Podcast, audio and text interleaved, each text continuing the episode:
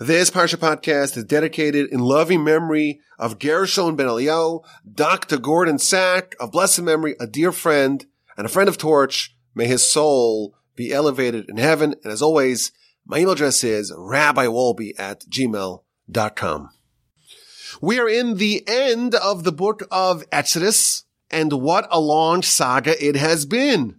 Of course, the Jewish people start off in Egypt, and then they're enslaved in Egypt, and then there's infanticide, and then we meet Moshe, and then the burning bush, and then we have the 10 miraculous plagues of Egypt, and the Exodus, and the matzah, and the manna, and the splitting of the sea, and the war with Amalek, and then Jethro shows up.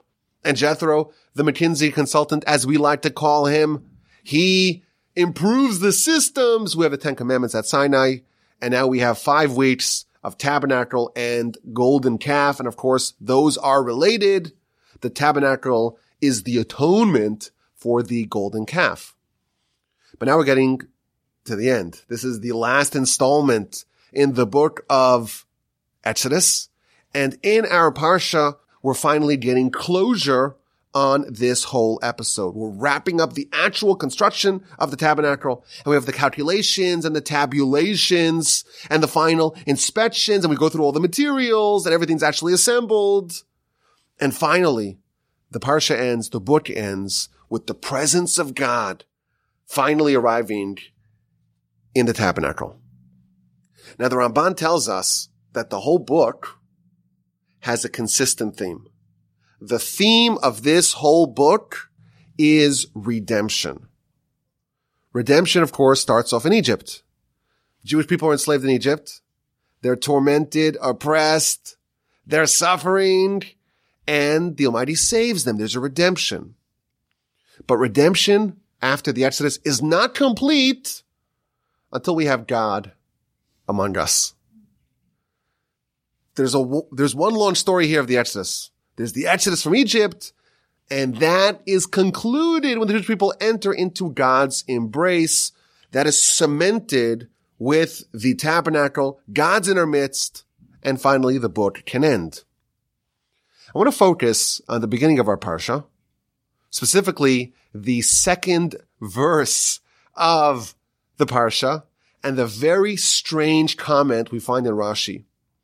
We're going to read something that's so strange, so surprising, so perplexing, so unusual, so obviously problematic that we know there's some sort of golden nugget of wisdom here.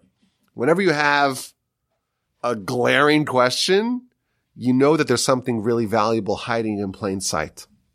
So the Parsha begins, these are the tabulations, the counting of the Mishkan, the tabernacle of testimony that was done, that was tabulated, as per the word of Moshe, the work of the Levites, done by Itamar, the son of Aaron. That's the first opening verse of our Parsha. And then we read, Ubetzalel ben Uri ben Chur, and Betzalel, the son of Uri, the son of Chur, from the tribe of Judah. He did all that God commanded Moshe. We have Betzalel, and he's like the general contractor of the Mishkan. Moshe actually did not build the tabernacle himself. We have this boy, turns out, Betzalel, the son of Uri, the son of Hur, from the tribe of Judah, and he has some helpers. We have Oholiav ben Achisamach from the tribe of Dan, and a bunch of volunteers, and they actually implement the work. They actually construct the Mishkan. They build the tabernacle and all its vessels. So how did it work? Betzalel, he wasn't a prophet. So the way it worked is that God spoke to Moshe, and he gave him all the precise details and the dimensions and the materials needed for the Mishkan and the vessels. And then Moshe conveyed that to Betzalel, the general contractor, the GC of the tabernacle project, and he implemented it with his team. So God tells Moshe, Moshe conveys it to Betzalel, and Betzalel builds it. Betzalel actually executes on those plans. So, for example, we have the ark. God tells Moshe, build an ark, and these are the dimensions, gold inside, gold outside, wood, gotta have poles on the side, on top you put the cover with the cherubs. He gives him all the instructions and all the dimensions and all the materials. And Moshe passes that information on to Betzalel, and Betzalel executes the order. That's how it works. And that's true with the ark and with all the other vessels and the Mishkan in its entirety. If so, Rashi points out that the second verse of our Parsha is very problematic. What does the verse say? It says, Betzalel, the son of Uri, the son of Chur, from the tribe of Judah. He implemented all that God commanded Moshe. What it should have said is that he did all that Moshe commanded him. God tells Moshe, Moshe tells Betzalel. Betzalel does what Moshe told him, not what God told Moshe. The verse is skipping a step. That's the question that Rashi asks. Why does it say that Betzalel did what God instructed Moses? It should have said Betzalel did what Moshe instructed him. That's Rashi's question. And if we just had that question, we'd say, well, it's not such a big question. We could work around that question. That is a solvable problem. Yeah, God told Moshe and somehow Moshe, of course, told Betzalel. It's not such a big problem. But Rashi's answer is such a bomb. It's such an explosion. It's so problematic, but I think it opens up portals that we wouldn't have had otherwise. Says Rashi, Betzalel did what God told Moshe, but Betzalel did not do what Moshe told him. It doesn't say that Betzalel heeded to Moshe. Betzalel did not heed to Moshe. He listened to what God told Moshe, but he did not listen to what Moshe told him. And then it elaborates. Rashi elaborates. This is based upon the Talmud. Moshe told Betzalel, make for me a tabernacle with all the vessels. But he said, first make the vessels. First make the ark and the menorah and the table and the altar, the inner altar, the outer altar. First make all the vessels that go in the structure. And then you make the structure to house it all. That's what Moshe told Betzalel. And Betzalel says, wait a minute. That doesn't make any sense. That's against the convention. First, you build a house, and then you buy the furniture to populate the house with. That makes a lot more sense. First, you build the house, and then you purchase or build the furnishings. So if you have a Mishkan, a tabernacle, a big building with lots of stuff inside of it, it makes sense to first build a building. And once the building is done, then you could build the other things to go inside of the building. So that's Betzalel's retort to Moshe. Why are you telling me to build the vessels first and only then the structure? It makes much more sense first to build the structure and then to build the vessels. And Moshe says to him, this is where it gets so surprising. Moshe says to him, actually, you know what? You're right. And come to think of it, that's actually what God told me. God actually told me to first make the structure and only then to make the vessels. And he says, your name is Betzalel, which can be read as Betzalel, in the shade of God. You must have been in on it. You must have known that God really wanted us to first construct the building, the edifice, the structure, and only then to make the vessels. That's the Rashi. And indeed, Betzalel did as God told Moshe, but not as Moshe told him. Moshe told him to build the vessels first. But instead, he did what God told Moshe, namely to build the structure first. And Betzalel is so clever. He is so bright. What a genius. He is in the shade of God. He is in on it. He knows that it's much more logical to first build the house, the structure, before what goes into it. Total genius, absolute brilliance. That's the Rashi. And of course, the question is obvious. Moshe acknowledges that God actually told him to first make the structure and only then to make the vessels that go inside the structure. Yet somehow, when Moshe conveyed that to Betzalel, he flipped it around.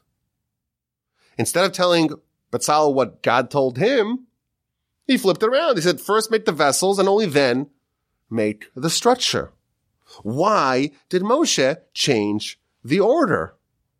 God told Moshe, Moshe himself acknowledges this, God told Moshe, first build the house, the structure, and then the vessels. Yet Moshe does a switcheroo. He tells Betzalel first to make the vessels, and only then to make the house. And Betzalel calls him out on it. And Moshe says, wow, how did you know that? You must have been in the shade of God.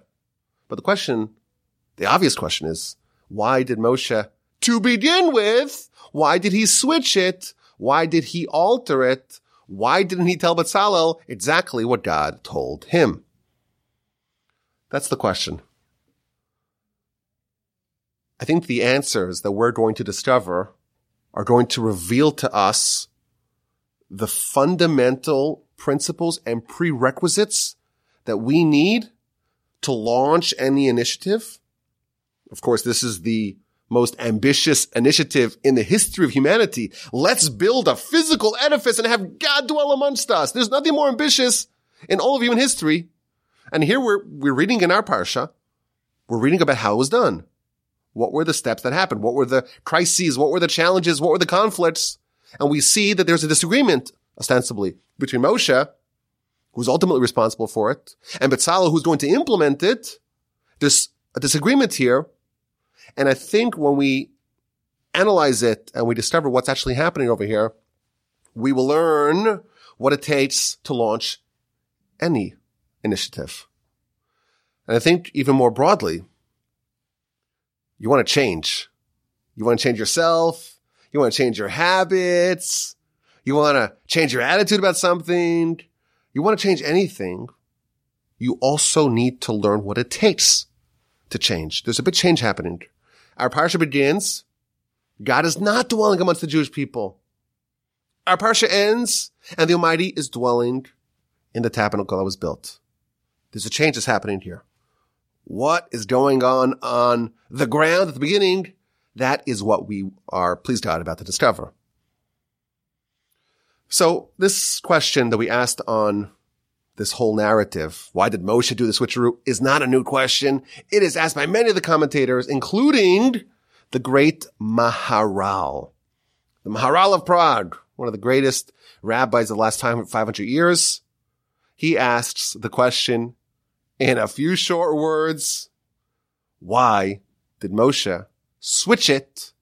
Why did Moshe alter it? Why didn't Moshe tell Betzalel what God told him?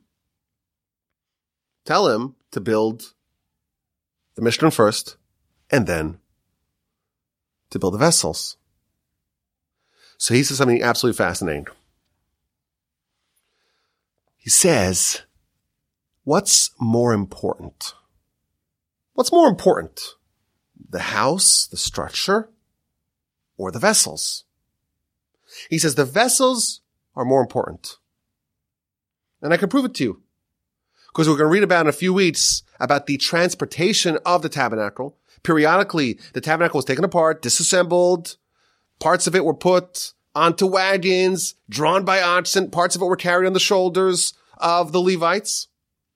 And the vessels were all carried by the Levites from the family of Kehas. And the other parts of the Mishkan were carried by the other families. And Kehas, we know for sure, was the most honorable, distinguished family. And therefore, we know for sure that the vessels are more important. And therefore, Moshe thought it made sense to start with the goal, with the objective, with what's most important. What's most important about this whole project, this whole enterprise of the tabernacle, what's most important about it is the vessels. Says Moshe, that's where you start. You start with the goal. But Betzalel, he wasn't thinking about what's most important. He was thinking about when you build something, what is the natural and logical way to build it? And then the Maharal says something fascinating. This to me was the clincher idea. There are two people here overseeing this project. Moshe is like the philosophical, theoretical visionary of the project. And Betzalel, he is the actual implementer. He's actualizing this project. And everyone did their job. There's a job of a visionary, of a dreamer, of someone who's working in the abstract. And that's Moshe. And his job is to focus on the goal, on the end. And then there's Betzalel. Betzalel is actually the builder. And his job is, what do I need to do right now? What's the first step? What's the second step? What's the third step? Not thinking about the future, not thinking about the end point, not thinking about the goal. What do I need to do today, and then tomorrow, and then the next day, and then week after week, and eventually, once it's all done, we can think about the goal. There's two attitudes that are needed for any great project. You have to have the role of Moshe, and you have to have the role of Betzalel. Moshe is looking at the goal. What is the goal of the tabernacle? The goal, well, that's captured in the vessels. In fact, our Parsha begins, Eila Pekudei HaMishkan. These are the tabulations, the counting of the Mishkan. And then it qualifies it. Mishkan Ha'idus, the tabernacle of the testimony. What does that mean? What's a tabernacle of testimony? It's a reference to the tablets that were in the ark, in the Holy of Holies. The Torah, what we have from God, that connection, that remnant, so to speak, of Sinai. That is what the Mishkan is ultimately all about. Yeah, you need a house for it. You need a courtyard, and you need the planks, and you need the wood, and you need the curtains. But ultimately, the goal is all about the vessels. The Ramban, he tells us that the goal of the tabernacle is to be a continuation of Sinai, to perpetuate the connection and the closeness and the relationship we have with the Almighty at Sinai. We have the tabernacle. And that connection is most captured by the tablets in the ark, in the Holy of Holies, in the center point of the Mishkan. That's the goal. That's where God spoke to Moshe. We read earlier, chapter 25, verse 22. God says, I will speak to you. I will communicate with you from between the cherubs in the Holy of Holies. So Moshe is looking at it, and as the visionary, Moshe is thinking about the goal. That was his job. And the goal-oriented person in this duo is focusing on the vessels. And Betzalel, he's the builder. He's got to actually do it. And he's thinking about the process. And that's his job. Yes, the goal is the ark, and that's where Moshe is focusing on. But the process starts with the structure, and that is where Betzalel started. And I think this creates for us a very useful framework. Every project has to have an element of Moshe, a vision, a dream. Where could this actually end up if things work out well? And you start with the end. And it has to have a Betzalel component. Every project has to have a vision of what it can become. And it has to have a plan, a manual, a roadmap for implementation. Perhaps we could call this the CEO and the COO. Two different roles. And you need both of them to shepherd a big project to completion. We need Moshe on one hand talking about the ark and the end goal and the raw power of the tabernacle and this connection that we're going to have with God and this continuity of Sinai. We're going to have God in our midst. We need a dreamer to inject the excitement and the energy and the pizzazz and the oomph in the project. And then we need the guy, the Betzalel, who's the project manager, who says, this is the humble step number one we need to take. And this is the humble step number two we need to take. And those are both needed.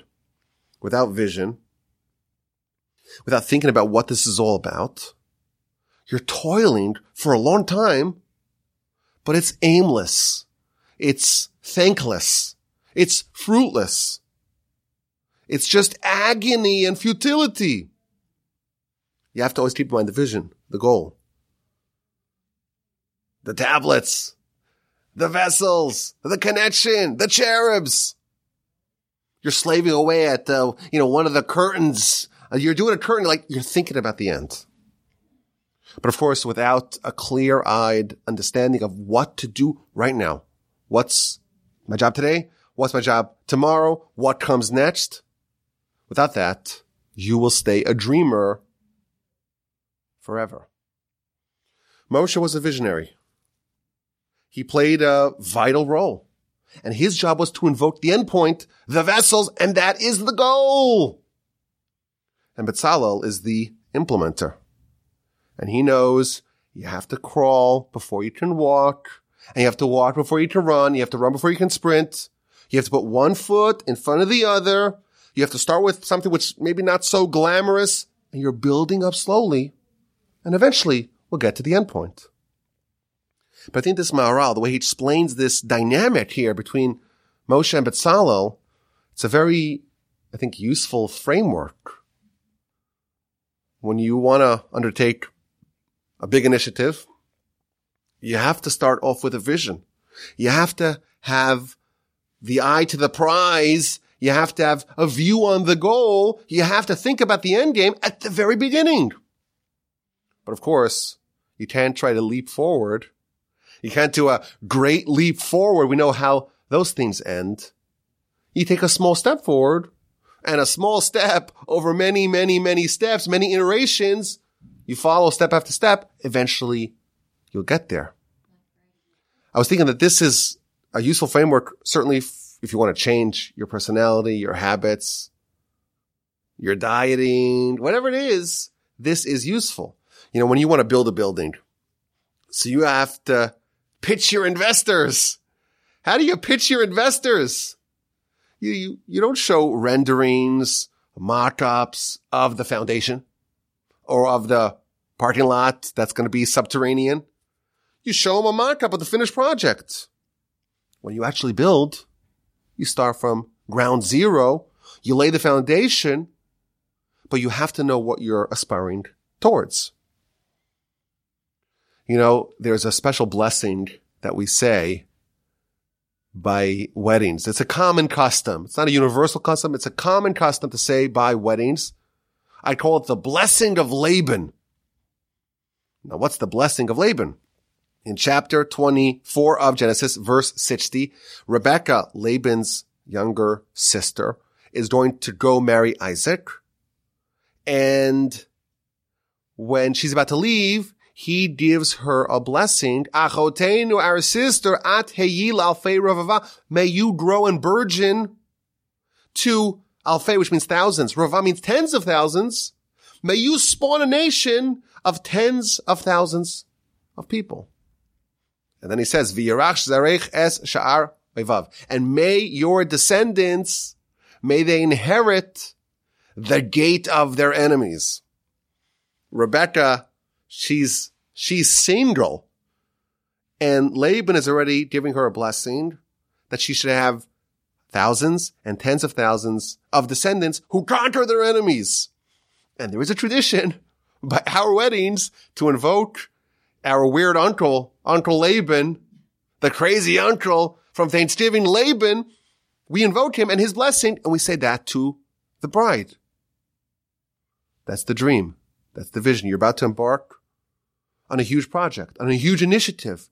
You're building another link in this chain going back to Abraham. You're undertaking something really big and ambitious, and you should think about the big picture. In practice, you got to start really slow. You have to spend a whole year trying to build a relationship. V'simach es ishto asher lacha. There's a mitzvah in the Torah to spend a year at home, to not go out to wars or other pursuits. Why? To gladden your wife, to build up this relationship from the very beginning, to maybe avoid explosive fights, small little skirmishes are okay, to try to acclimate to each other slowly. Betzalel, don't forget, we have a dream, and that's the Moshe part, but there's also a way to do things, and that is the way Betzalel did it. At a bris ceremony, the boy's 8 days old, and then they have a bris, and they join the fraternity of Abraham. And we say, Kishem shenichnas lebris, just as this child joined into the covenant of Abraham, so too May they enter Torah, chuppah, may they go under the wedding canopy, and good deeds. At the very beginning of the project, we have the eye on the ball, an eye on the goal. We have a vision of what we're trying to get to. We're trying to get to that this child should be able to be independent on their own, get married, go Torah, good deeds, be a fully functioning independent adult. In practice, sleep training, try to get into sleep through the night, learn how to roll over. In practice, we take really small steps. I think this is a very nice framework for us as we try to change and improve ourselves. We have to start small, take small little nibbles at the goal, but we also have to know what we're working so hard for. What are we fighting for? What are we sweating for? We have to have a vision for the end and small steps for now. You want to perfect yourselves? You want to perfect your character? You want to improve yourself? You want to change? You need this duality of Moshe and Betzalel. You have to know what the goal looks at the end, and that has to be present right at the very beginning, but you also have to know what that first step of your 1,000,000-step journey is, and take small steps. That's one answer to this question in Rashi. And now we understand the dynamic between Moshe and Betzalel, and this comes courtesy of the Maharal, and this shows us framework number one for how to have change. This is a prerequisite. You have two components here at play. You have the Betzalel component, you have the Moshe component, you have the vision at the very end, and you know what you need to do right now. I want to suggest and share another answer to this question of why Moshe did the switcheroo, why Moshe said first build the vessels and then build the actual structure. And this second answer will give us yet a second framework of what is needed to change. We'll learn a second attitude. If you want to implement a great new initiative, you want to change, you need to know this idea as well. Betzalel comes from sterling pedigree. He, of course, comes from the tribe of Judah. This is the tribe of great people. This is the tribe of bravery and leadership and monarchy. And we read about Betzalel. He comes from this sterling, important, noble family. Going back, Betzalel ben Uri ben Chur to his very important and illustrious grandfather. And now Chur had appeared already in the Torah. He was Moshe's nephew. And when Moshe goes up on top of the mountain in the war against Amalek, to his right was Aaron holding up his hands, and to his left was Chur. And they supported Moshe's hands for the duration of the war. Now, Chur's parents, which make up Betzalel's great-grandparents, they are also very significant because Chur's father is Caleb, and Chur's mother is Miriam, Moshe's older sister. So this is one of the first families. This is the Kennedys or the Bushes or, I don't know, the Rockefellers of the Jewish people. Very important people. And when we study his antecedents, we see a very interesting pattern. Now, the Midrash tells us Betzalel, he was only 13 when he was nominated by God and by Moshe to go build the Mishkan. And again, the most ambitious project, more ambitious than the Hoover Dam, or I guess building aircraft carriers or huge buildings in downtown Manhattan. A huge, ambitious project. It's a 13-year-old doing it. Why, says the Midrash? Because of his antecedents.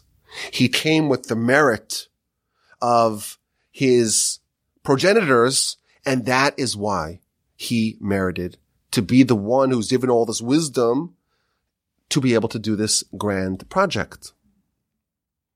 So the Midrash tells us that his grandfather Chur was someone who died a heroic death of martyrdom.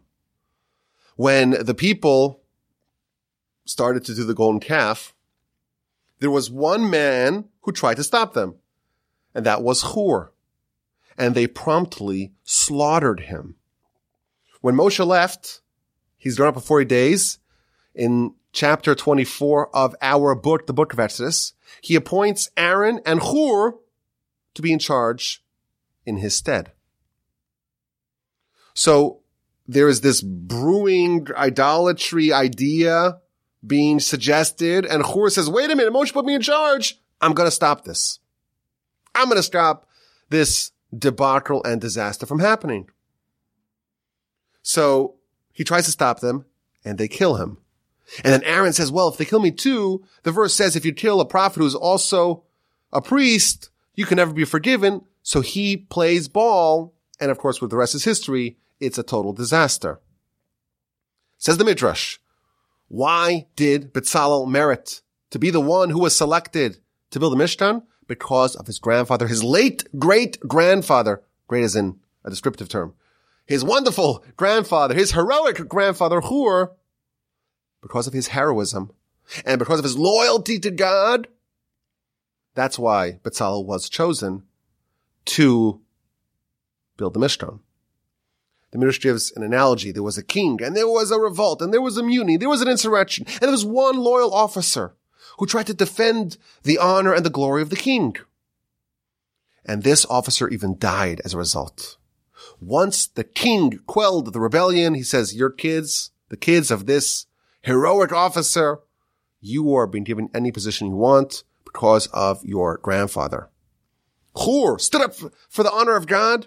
The nation is rebelling. There is an insurrection, and he stood firm. He wasn't swayed by the mob, and he died in martyrdom. God says, I'm going to repay you. Your grandson, he'll be the one to build the Mishkan. So the characteristic we see here in Hur is that he's not someone who drinks the Kool-Aid. He is not someone who is easily swayed. He stands firm in his principles and his belief, even if he has to be a maverick doing it alone. He was willing to stand up for what's right, even if it wasn't popular. That's Hur, and in the merit of that, Betzalel is able to build the Mishkan. Now, if you go one generation up, we see Hur's father, Caleb, the great-grandfather of Betzalel, and he did the same thing. The same characteristic was present in Caleb. He was one of the spies sent to reconnoiter the land in the book of Numbers. And all the spies say terrible things about the land of Israel. And Caleb stands strong. He defies the crowd. He stands up for what he believes. And he almost got killed, like his son Hur before him. He almost got killed for defending God's honor. Again, he risked his life, stood up to the mob, didn't capitulate even when he had to go it alone. Similarly, Miriam. So this is Hur's great-grandmother. I'm sorry, not Hur's great-grandmother. This is Betzalel's great-grandmother, Hur's mother. She had this characteristic as well. She was a midwife in Egypt. And Pharaoh says, kill all the newborn boys. And she says, no.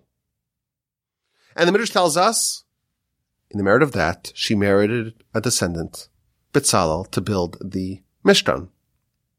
So we see this great pattern. We see three of Betzalel's antecedents that were put into a very compromised position. And the easy thing would have been to just give in to the mob, to give in to the autocrat, and to do something unconscionable. But all three had the resolve and the strength of character to be able to stand up for what's true, even when facing a mortal threat to their life. Now, it's interesting that Miriam, the great-grandmother of Betzalel, there's a second instance where she was willing to take the unpopular position. The Talmud tells us, the book of Sota, that when Pharaoh made a decree, all newborn boys are going to be thrown into the sea, into the river, her father, so this is the father of Aaron and Moshe and Miriam, her father, his name was Amram, he says, This is a crazy environment to bring children into. I'm going to divorce my wife. So he divorced his wife, Yocheved, and because he was such a significant person in the community, everyone else followed suit. How could you bring children into an environment, into a world where there's infanticide, they're killing babies? This is not a healthy, hospitable world to bring children into. He divorced his wife. And because he was such a noteworthy person, everyone else followed suit. Until a young girl named Miriam walked over to her father and said to him, "Daddy, you are a worse villain than Pharaoh. Pharaoh's killing, murdering babies, but you're worse for three reasons. Number one, Pharaoh's killing only the males. By you ending Jewish procreation, there's no males and there ain't no females. So you're worse. Number one. Number two, Pharaoh wants to kill them physically. By them never being born, they don't have life, not physical life and not spiritual life. You're worse. Reason number two. And finally, Pharaoh's decree, we don't know if it will actually be fulfilled. But your decree will definitely be fulfilled. So you, my dear daddy, you are worse than Pharaoh." This is coming from a 6-year-old girl, Miriam. But you know what? Amram said, "You're right. You are right." And he remarried his wife. And everyone saw Amram remarrying his wife, so they remarried their wives. And thus the Jewish people lived to see another day, thanks to the heroism and the chutzpah, frankly, of Miriam, the great-grandmother of Betzalel. Now, what's really interesting about this particular story is that the only person that made Miriam's calculation was Miriam herself. Everyone else just followed the crowd, went with the masses. This is what everyone's doing. Okay, there's a mass divorce event here. Okay, where do I sign? Give me the documents. It's one of those fast, quickie divorces. $999. No questions, no frills. Everyone's just doing it. This is what everyone does. Everyone just followed blindly. And there's one person who looks at the world and says, wait a minute, what's actually happening here? Does this make sense? Who are you? You're a 6-year-old kid. What are you getting involved? These are adults here talking in smoke-filled rooms. We're important people, deal with important things. And she says no. And to his credit, Amram says, you know what, you're right. And she changes the course of history. She's willing to stand up not only to a villain, a real villain, like Pharaoh, she's even willing to stand up to her father, the greatest leader of the people of her day. She pointed out his mistake. And this brings us to Betzalel.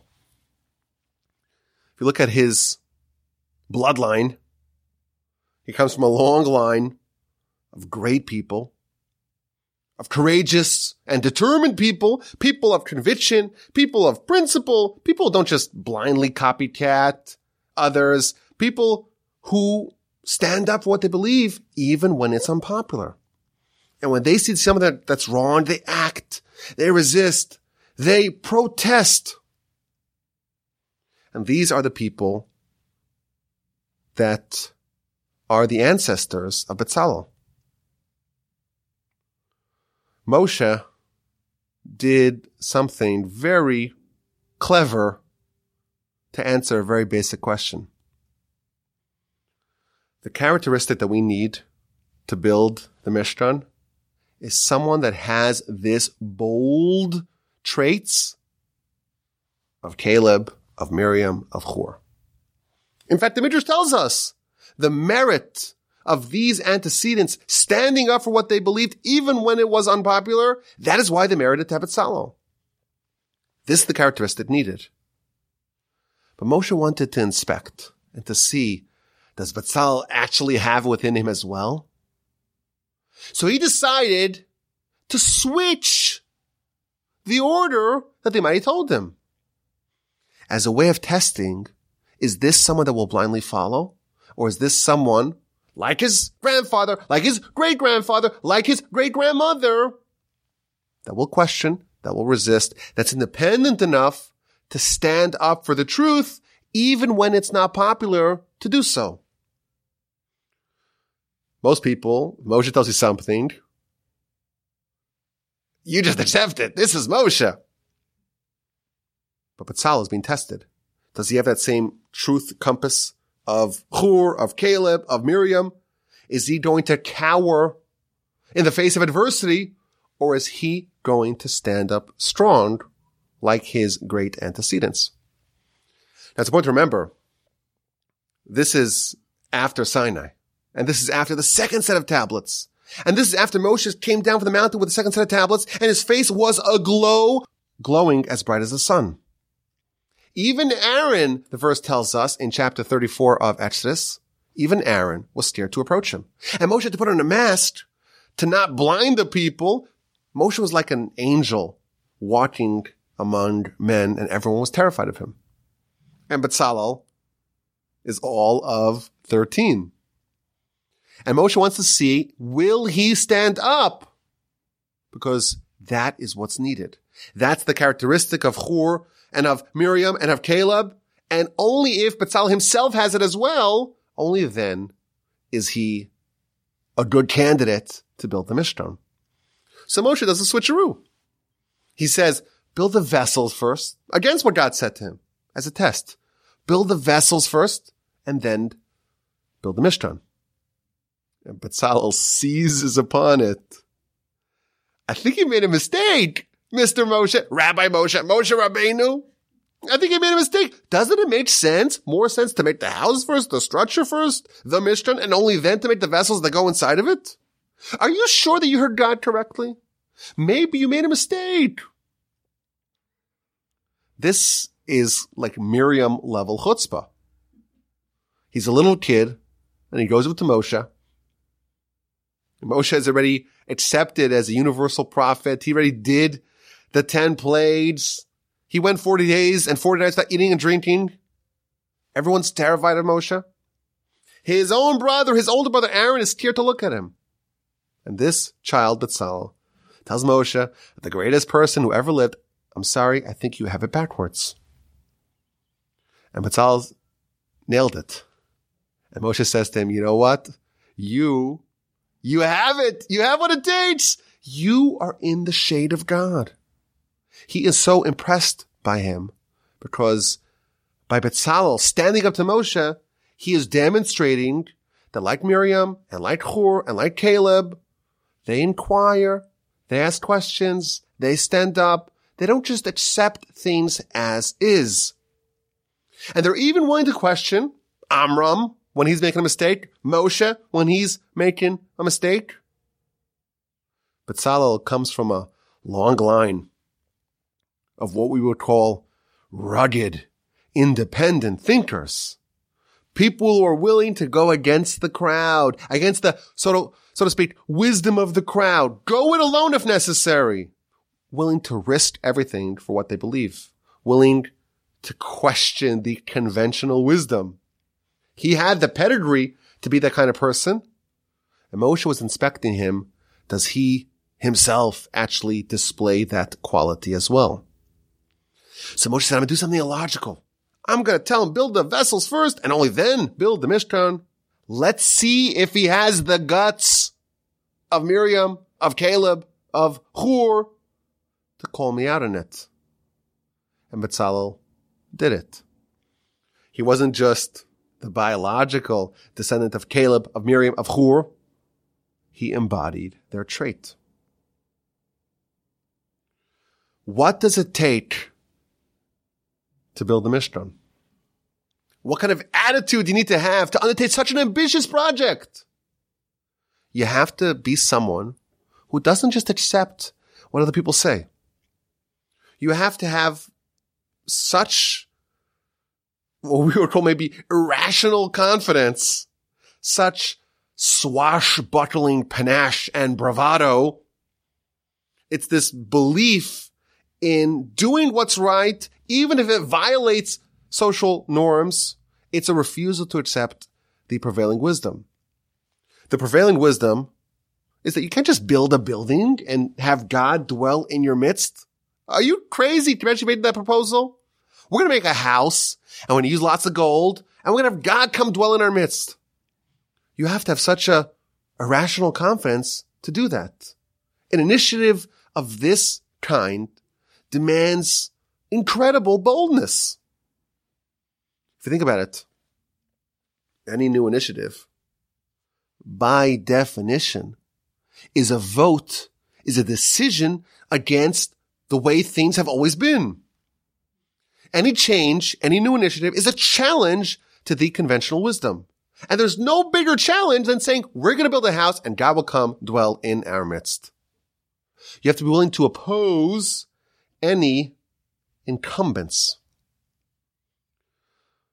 My favorite Ramban, listen to this Ramban. In last week's Parsha, he's talking about the helpers of Betzalel. Betzalel had an army of volunteers came to join him. And the verse tells us, chapter 35, verse 21. The verse says, all the people whose heart was elevated and whose spirit was dedicated, they came to do the work on the Mishkan. And the Ramban is trying to figure out, what does it mean to have your heart be elevated? What does that mean? Heart be elevated? It's a very unusual term. But these are the people who came to volunteer to work on the Mishkan project. Their heart was elevated. So what does that mean?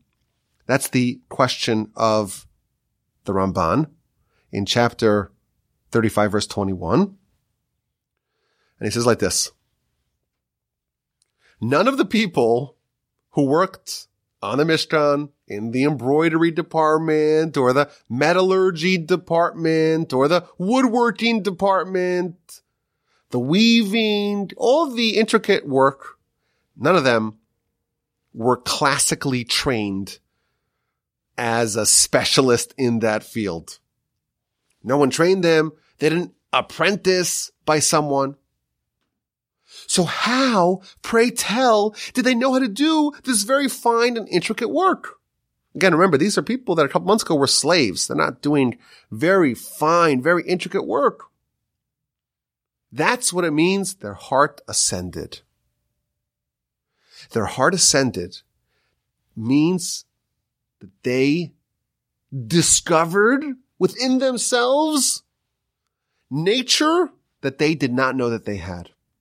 They discovered abilities, latent abilities that were always there in their heart, but they were not aware of it because it was submerged and deep, deep down within them in their heart. They weren't aware of it, but they ascended their heart. They elevated their heart, and therefore they were able to do it. And they discovered that they were actually natural at this. And they went to Moshe and they say, okay, here, I'm reporting for duty. Give me a job. Whatever you want me to do, I'll do. This is an amazing idea on the Ramban.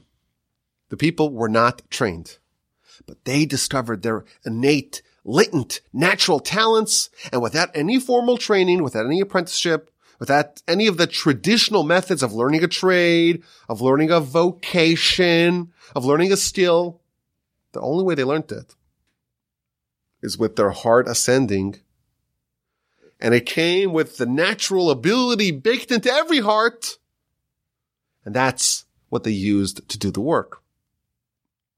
How did Betzalel know how to do all the fine, intricate work of metal, of wood, embroidery? How did his army of lieutenants know how to do this? Their heart ascended. Their heart was elevated. Their heart had all the natural ability in it, but it bubbled to the surface, and they were able to do it sans a teacher.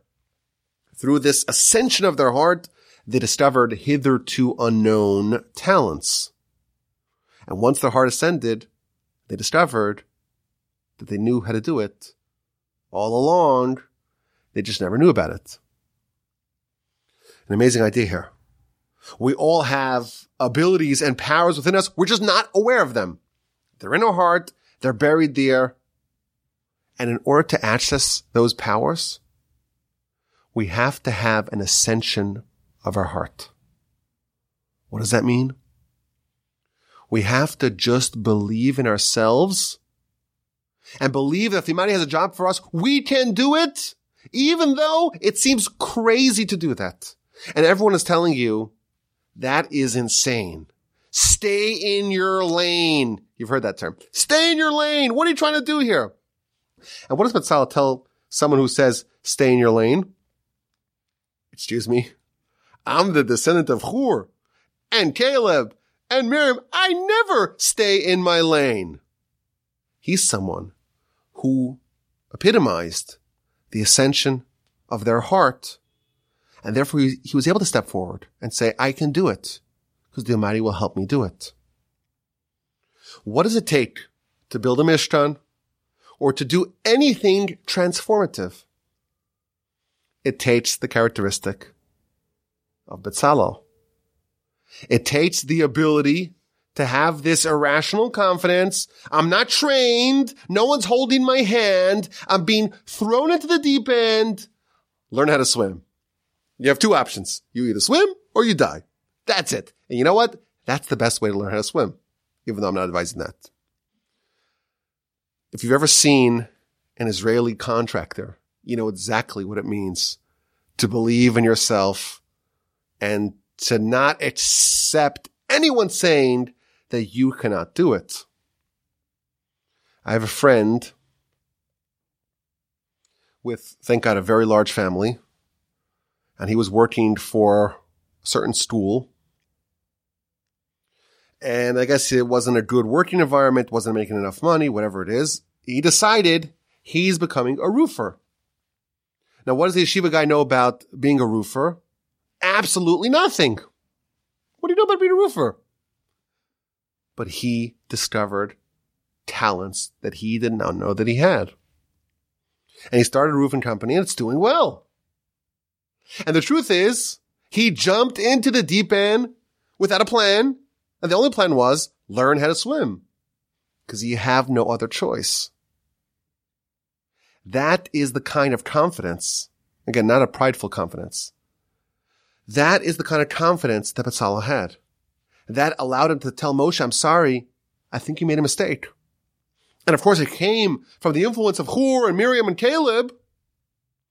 But it's born out of a recognition that if God demands something of you, He wants you to build a Mishkan, you have to believe in yourself. You have to be confident. You have to know that you can do it. And you can't get disheartened by the gatekeepers. And you can't buy the fiction of this mainstream, the way things are always done. None of that. You're going to change the world. You have to be crazy to believe it. But only the people that are crazy enough to believe it ever get a shot of trying to do it. Like Hur, standing up to the mob when they're wrong. Like Caleb, doing the same, even though they're righteous spies, you know, they're important people. Like Miriam, standing up to Pharaoh and her father. And like Betzalel, standing up to Moshe when he said something that was wrong. Of course, we have to always be respectful of our elders. But the quality of undertaking an initiative, of being so bold to believe that you can change or you can impact something in the world, you have to be your own person. And you cannot accept the limitations foisted upon you by others. And this is the way to unlock your potential and to accomplish great things. Let's get to this week's exquisite insight. In our Parsha, Moshe is inspecting the Mishkan after its completion. The team of Betzalel and Oholiav and all the workers, they did all the work, and everything's up to perfection, and they show it to Moshe, and he gives them a blessing. And the Parsha ends with 7 days where Moshe is going to serve as the high priest. He's going to bring the sacrifices. Every day in the morning, he assembles the Mishkan. And at night, he disassembles it. And then the 8th day is the first day of Nisan, where Moshe assembles it for good. And on that day, Aaron and his 4 sons take over. Of course, that day as well, 2 of Aaron's sons, another one of you, die. But there's an amazing verse in chapter 39, verse 33. The verse says that all these people, they brought the Mishkan, they brought the tabernacle to Moshe. All the different parts of the tabernacle, all the vessels, and all the different aspects of the tabernacle. So Rashi says, why did they bring Moshe the tabernacle? And he says, I did another surprising Rashi, because they did not know how to erect it. They couldn't build it. And Rashi adds, Moshe, he didn't build anything in the Mishkan. And God wanted that at least Moshe should have some part of the Mishkan, so God wanted him to actually assemble it, to actually erect it. And the reason why they weren't able to do it and Moshe was able to do it is because those beams, those planks of wood, 10 amos tall, think of it as like 20 feet tall, really big, really thick. It was so heavy, no one could lift it. So they say, Moshe, we have a problem. We have to assemble the Mishkan. We can't do it because these are too heavy. So Moshe says, what do you want from me? I'm not a bodybuilder. I can't lift it. So he went to God, and God says, you build it. You lift it. And I'll make a miracle. It'll look like you're lifting it, but it's really me who's doing the heavy lifting. So Moshe lifts it and makes these massive beams stand up straight. And that's why the verse tells us in chapter 40 that the Mishkan was erected. It doesn't say Moshe erected the Mishkan. It says the Mishkan was erected on its own, because really God did it, but he made Moshe look like Moshe was doing it because the beams were so heavy. Fascinating and strange idea here in Rashi. On one hand, Rashi seems to say that the reason why Moshe had to do it is because it was too heavy. Alternatively, Rashi tells us the reason why Moshe had to do it is because God wanted to make sure that at least he let him have something to do in the process of building the Mishkan. And of course, there's a general question in this Rashi, why indeed was none of the actual building done by Moshe? It's almost reminiscent of David being disallowed from building the temple. But here's the question I want to focus on for this week's Exquisite Insight. Are you ready?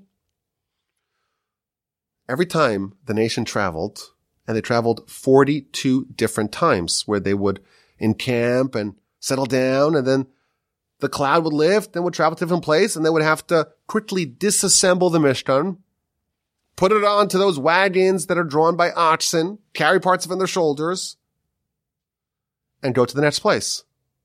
So you're constantly assembling and disassembling the Mishkan. And those planks were still very heavy.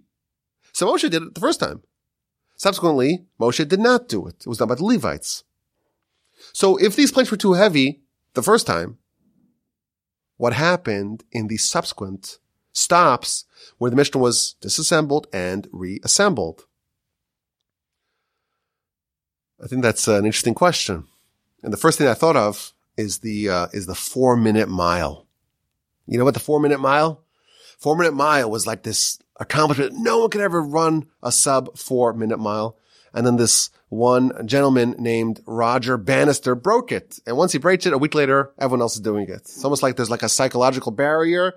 You do it once and now you've unlocked it for everyone else. Now it's eminently doable. People see it's doable and they're able to emulate and copy it. It becomes routine. But I saw something really incredible in a book called Otsos HaTorah. He says something so fascinating, and this will serve as a third framework of what we need to do when we want to undertake a grand initiative.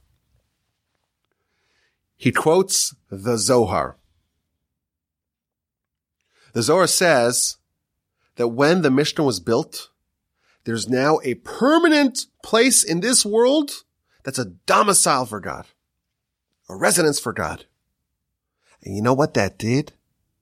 That banished the Satan, the other force, so to speak, the idolatry, the Yetzer Hara. It banished it. And there's a very dramatic description in the Zohar here of where it actually went. But the general principle is that with the infusion of godly, divine holiness in the world, there wasn't a vacuum previously before that. There was like an aura of impurity, and that impurity was banished from the world. And then we read that this force of impurity, the Yetzer Hara, evil inclination, the Satan, all these forces, these what we would call bad angels. Of course, they're good angels because they're working on behalf of God, but bad forces, forces of evil in the world, they artificially made those beams really heavy. Those beams were maybe physically heavy, but that's not why the Levites weren't able to do it.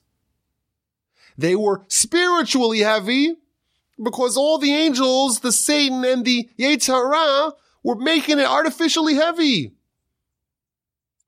Once Moshe did it once, those forces were banished. They are no longer artificially made more heavy than they actually are. And now it's eminently doable even by people who are not Moshe. Only Moshe had the spiritual ability to overcome those forces, just like Moshe at the top of the mountain. The Zohar tells us that Moshe at the top of the mountain, he's lifting up his arms. He's battling the angel of Amalek. Moshe is able to overcome angels. The rest of the people, they say it's too heavy. This is unliftable by humans.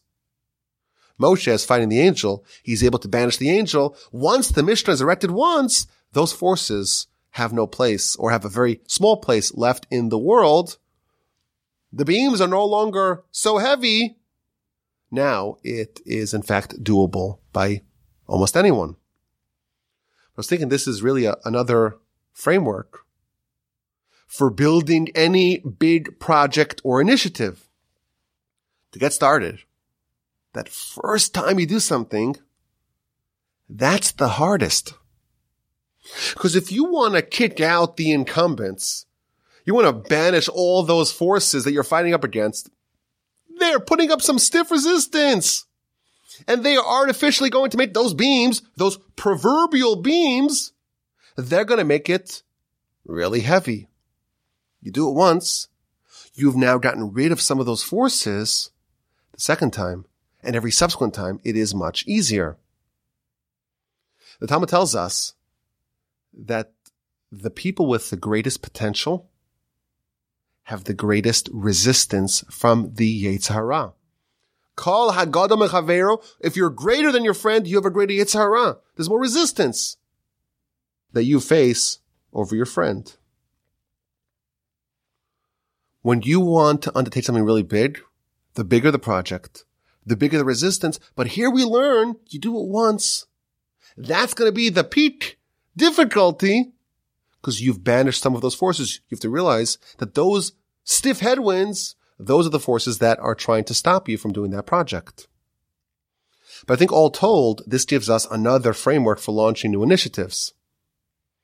The first idea that we saw was that every project has to have a Moshe and a Betzalel. You have to have a dreamer, think about the end, and a practical first step, second step, third step of Betzalel. Moshe is talking about the vessels and the big picture, what the goal of it all is all about. And that's needed.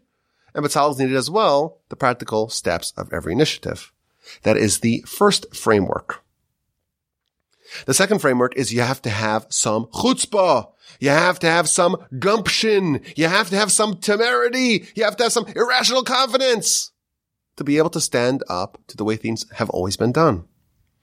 And finally, you have to know that the beginning is always artificially hard.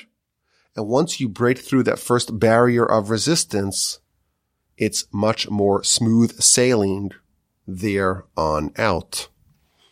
And again, this is not only initiatives. Change of any sort demands these characteristics. On one hand, you need a vision and a plan. You need to have the components of Moshe and the components of Betzalel. You need a willingness to go up against the establishment, and you need to understand that the beginning is always the hardest. There's a famous Rashi in Parshas Yisro, Kol Hatchalot. All beginnings are difficult.